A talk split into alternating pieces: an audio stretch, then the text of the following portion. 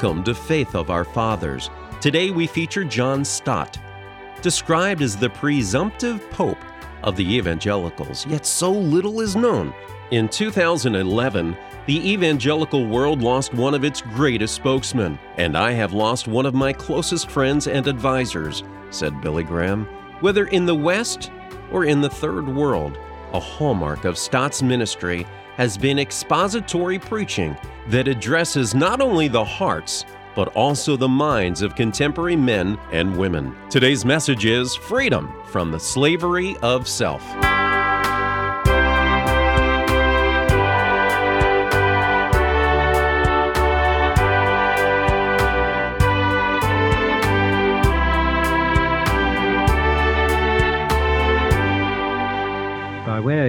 Introduction, we have seen that the concept of freedom in Christian thought is a positive and not a negative concept. It's a question not primarily of being free from something, but of being set free for somebody. And if you were to ask what it is that we are freed for as Christians, I think we must answer that we are free to be ourselves that is free to be our true self according to the nature which God made.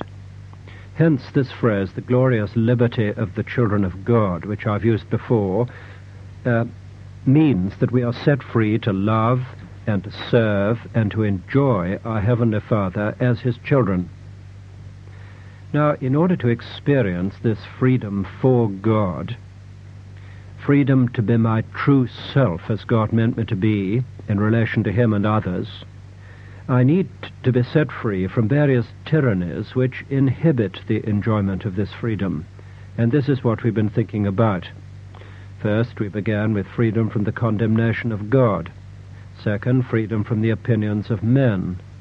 And now, thirdly, today, I want to talk about freedom from the bondage of self freedom from the bondage of self. And the passage of Scripture I bring you is in the eighth chapter of the Gospel of John, John chapter 8, and I would like to read to you from verse 31 in the Revised Standard Version, John 8:31. Jesus then said to the Jews who had believed in him, If you continue in my word, you are truly my disciples, and you will know the truth, and the truth will make you free. They answered him, We are descendants of Abraham. We've never been in bondage to anybody. How is it that you say you will be made free? Jesus answered them, Truly, truly, I say to you, everyone who commits sin is a slave to sin. The slave does not continue in the house forever, the Son continues forever. So, if the Son makes you free, you will be free indeed. From this important passage, I would like to draw out two major truths. The first is that sin brings bondage. Verse 34 Everyone who commits sin is a slave of sin. Sin brings bondage. And the second is that truth brings freedom. Verse 32 You'll know the truth, and the truth will make you free. Let's look at those two today. Firstly, sin brings bondage. You'll observe how indignant the Jews were when Jesus Christ told them that the truth would set them free. They said, in effect, What on earth are you talking about? Set us free. We're Abraham's descendants. We've never been in bondage to anybody. What do you mean that we shall be set free? And Jesus replied, Truly, truly, I say to you, everyone who commits sin is a slave to sin. Nowhere, I think, in the teaching of Jesus, did he assert more forthrightly than this that sin brings us into bondage, that in fact everybody by nature is a slave, because everybody by nature is a sinner.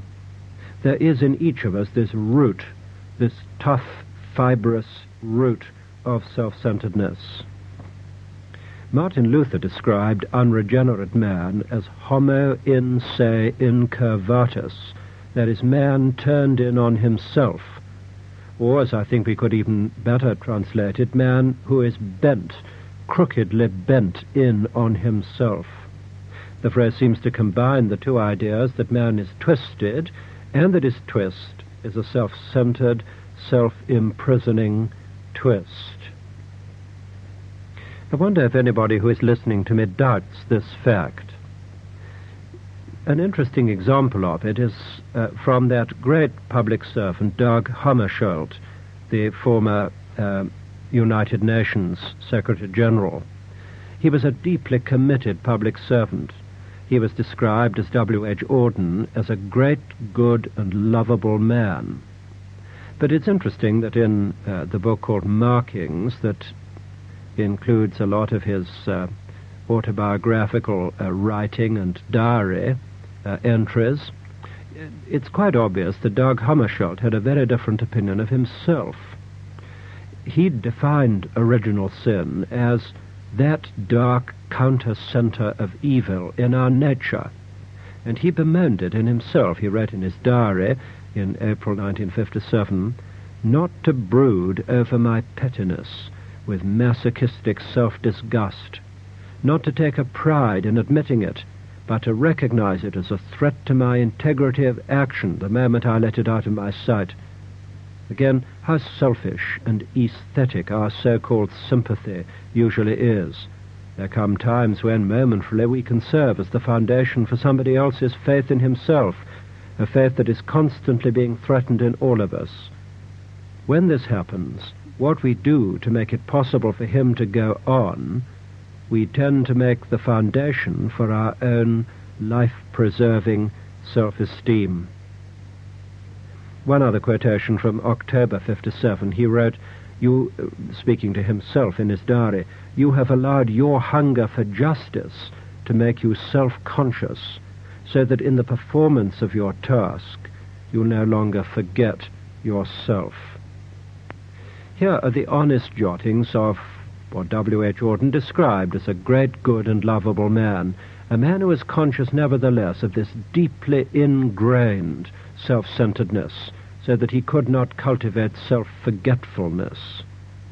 I think we must say that our self centeredness is a prison from which, if we are left to ourselves, we cannot escape. Self cannot liberate from self. This means, when you stop to think about it, that the personal freedom which is so loudly proclaimed today, freedom from moral absolutes, freedom from ethical restrictions and restraints is not freedom at all. It's bondage to our lower nature.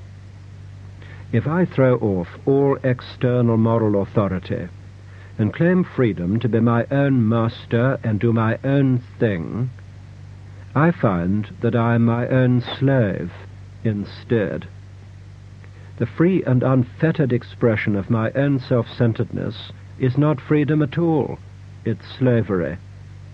Hence, as in Christ's day, so in ours, there are many people who think they are free and who boast of their freedom, who in reality are slaves, just as Jesus said. Again and again, the Bible warns us of this.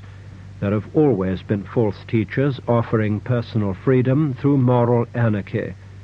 But their so called freedom is an illusion, Listen, for example, to the words of 2 Peter 1.19. They promise them freedom, but they themselves are slaves of corruption. For whatever overcomes a man, to that he is enslaved. It's the same with the concept of free will. Free will is not freedom to do absolutely anything I like. For when my will chooses evil, it thereby proves that it's not free, but enslaved to my selfish nature. Only when my will chooses what is good is it truly free, free to love and serve both God and man. Christian people then are described in Romans 6:22 as having been set free from sin and become the slaves of God. I rather like a phrase that Peter Marshall uh, used when he was uh, chaplain to the United States Senate. And opening a Senate session, his prayer one day included this petition Make us to see that liberty is not the right to do as we please, but the opportunity to please, to do what is right. True freedom, then, is freedom to be myself, so long as you add my true self. It's not freedom to be what I want to be according to the urges of my lower and self-centered nature. It's freedom to be what God wants me to be and what He meant me to be when He made me in His own image and remade me in Jesus Christ.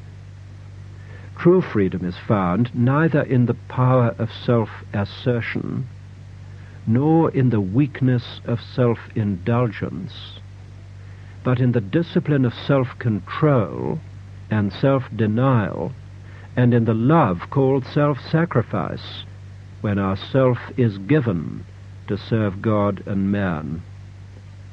All this is fundamental to the teaching of Jesus, that to live for myself is bondage and death, whereas to die to myself and to live for others is freedom and life.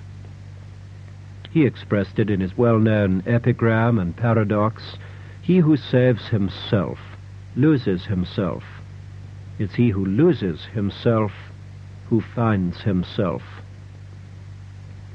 Of this uh, epigram or paradox, this principle, the cross of Jesus Christ is the supreme example. Listen to how Michael Ramsey, Archbishop of Canterbury, expresses it in the little booklet I've already quoted entitled Freedom, Faith and the Future.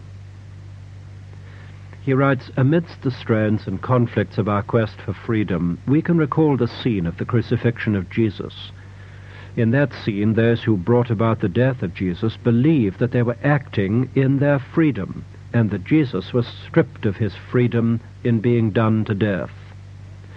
In fact, however, they all were fast bound in the compulsive actions of prejudice and selfishness and in Jesus alone true freedom is seen.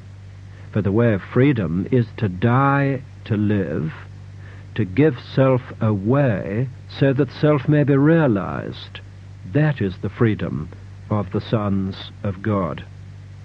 So far, then, I've been talking on this first statement that sin brings bondage. Now I want to spend the rest of my time on the second affirmation, which is the truth brings freedom. The statement of Jesus in verse 32 that the truth will set you free has often been quoted out of context. Indeed, even then, as a universal maxim, it is true because all falsehood enslaves while all truth liberates. Take science as an example. The notorious flat earthers who, in defiance of the evidence, insist that the earth is flat, are exercising a kind of free thought. But it's the freedom of fantasy. It's not the freedom of truth. They're actually in bondage to their prejudice, shutting their eyes uh, to the truth and shutting themselves off from reality, and that is not true freedom. The truth that liberates from sin, however, is not scientific truth, truth about the universe. It's moral and spiritual truth, truth about God and man, about good and evil. I want to try and spell this out as practically as I can. What is the truth that liberates us from self? I give you five answers. A, the truth about evil. The very first step towards the conquest of evil is the recognition of evil.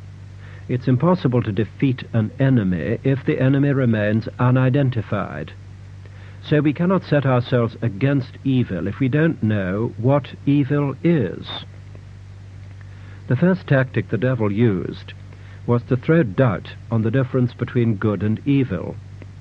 God had said, You may freely eat. Note, incidentally, the freedom he gave. You may freely eat of every tree in the garden, but of one tree you shall not eat, and on the day you do, you shall die. God clearly specified the one thing that was forbidden, and he warned of the judgment that would follow disobedience. But the devil came and said, Did God say you shall not eat of every tree of the garden? And you will not die. He thus denied that evil was evil, and he denied that it would be punished. The devil's strategy has not changed. In our generation, he seems to have been conspicuously successful. The devil occupies himself in blurring moral issues. He denies that there are such things as moral absolutes. He ridicules those who hold that there are. He deceives people that there is no wrath of God, no judgment, no hell. But the first reason why Jesus Christ himself was so successful in resisting the devil is that his moral senses had not been dulled. He knew truth, uh, the truth about evil. He could counter every suggestion of the devil with the words, Begone, Satan, because it stands written, You shall not.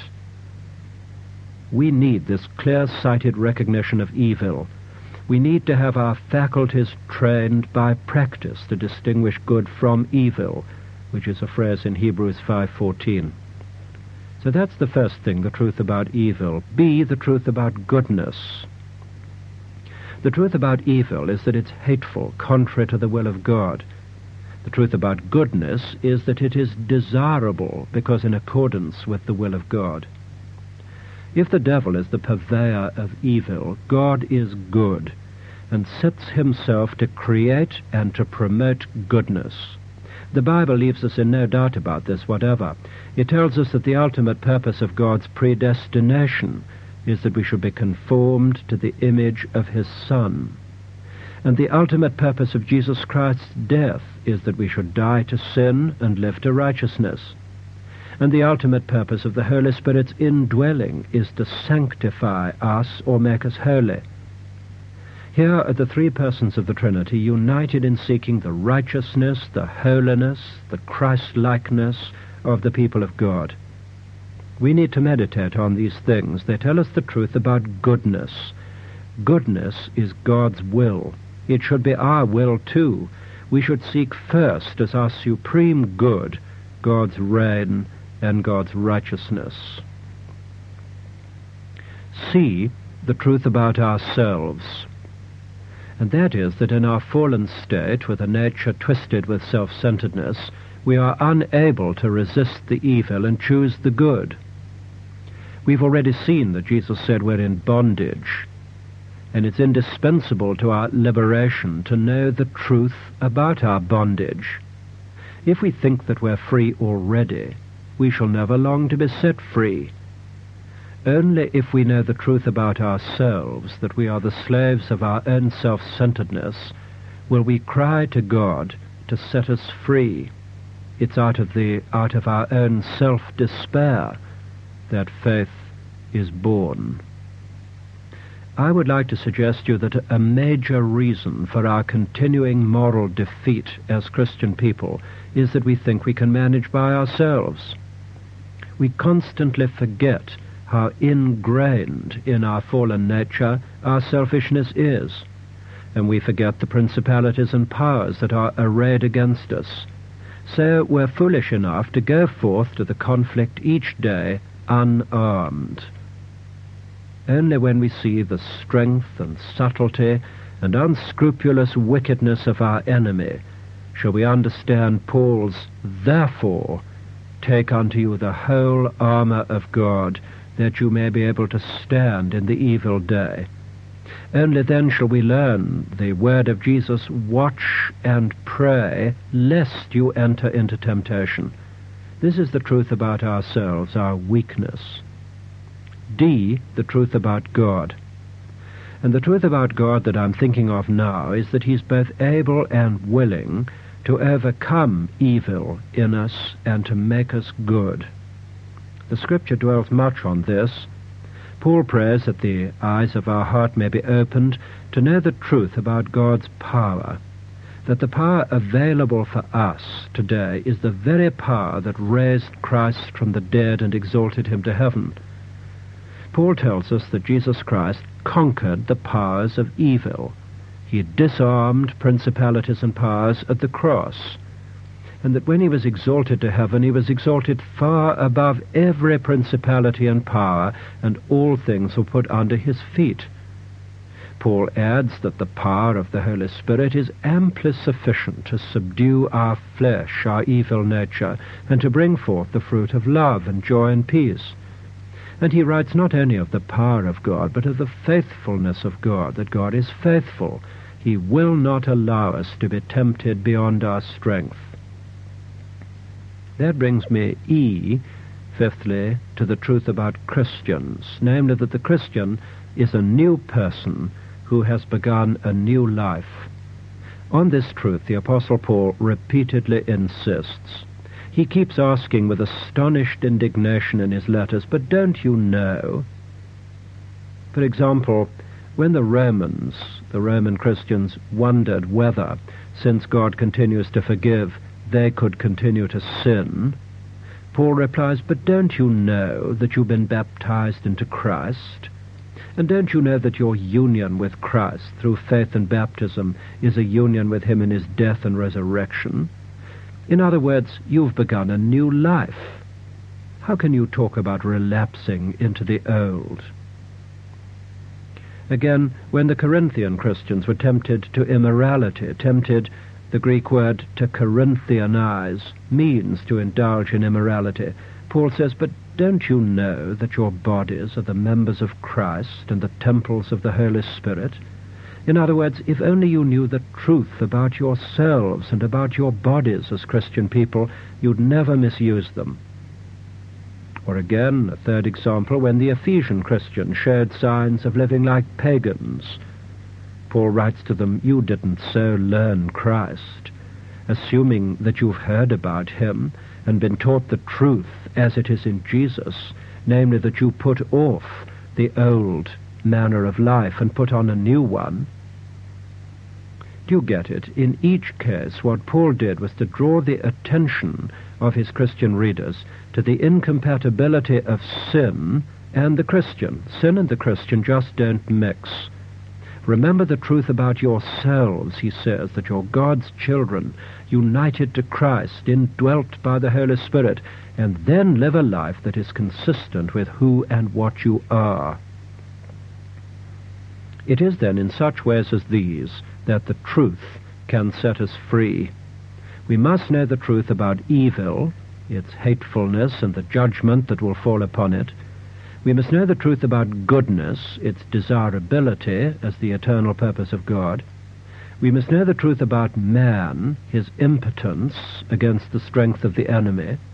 The truth about God, his power and his faithfulness, and the truth about the Christian and the entirely new life that the Christian has begun. Let this truth abide in you, Jesus says, and it will set you free. Well, how, you say? What does it mean in practice? It means, I think, that we must so order our lives as to, as to beware of the insidious influence of falsehood. And we must expose ourselves instead to the beneficent influence of truth. We Christians don't make sufficient allowance for the massive attack on the standards of Christ which the world launches today the mass media, radio, television, the papers, magazines, theatre, cinema, advertisements. Well, there is much that is wholesome in them, it's true, but also sex, crime, war, violence, human conceit, blasphemy, covetousness. All these things are not only portrayed, but actually glorified. It's relentless. Day in, day out, the glorification of evil as something that is common, natural, and harmless seeps into our homes. And as it does so, there is a subtle weakening of our moral resistance, an undermining of the protective dikes of goodness. We lose our sensitivity. Our emotional reactions are blunted. We no longer recoil in horror from evil or hunger and thirst after righteousness. We become soft, compromised, corrupted, defiled. So there is an urgent need that we should engage in exercises to counteract this influence. Jesus says in verse 31, If you continue in my truth, you will be my disciples indeed. The disciple is not content with an occasional superficial acquaintance with Christ's teaching. He continues in Christ's Word. He listens to it, meditates on it, allows it to sink down into his ears. How many hours do we spend listening to the radio, reading the papers, watching television? Then how much time do we, like Mary, sit at Jesus' feet listening to his word? Is it comparable? I tell you, if we do, our imagination will be fired with the beauty of holiness, our appetite whetted for righteousness, our heart inflamed with the love of God, our resolve strengthened to obey God, and our faith quickened in the promises of God, and our will taken captive to do His will. So I conclude sin enslaves, truth liberates. But if the truth is to liberate, we must know it. If we know it, we, if we are to know it, we must continue in Christ's Word, and only then shall we be truly His disciples. We shall know the truth, and the truth will set us free.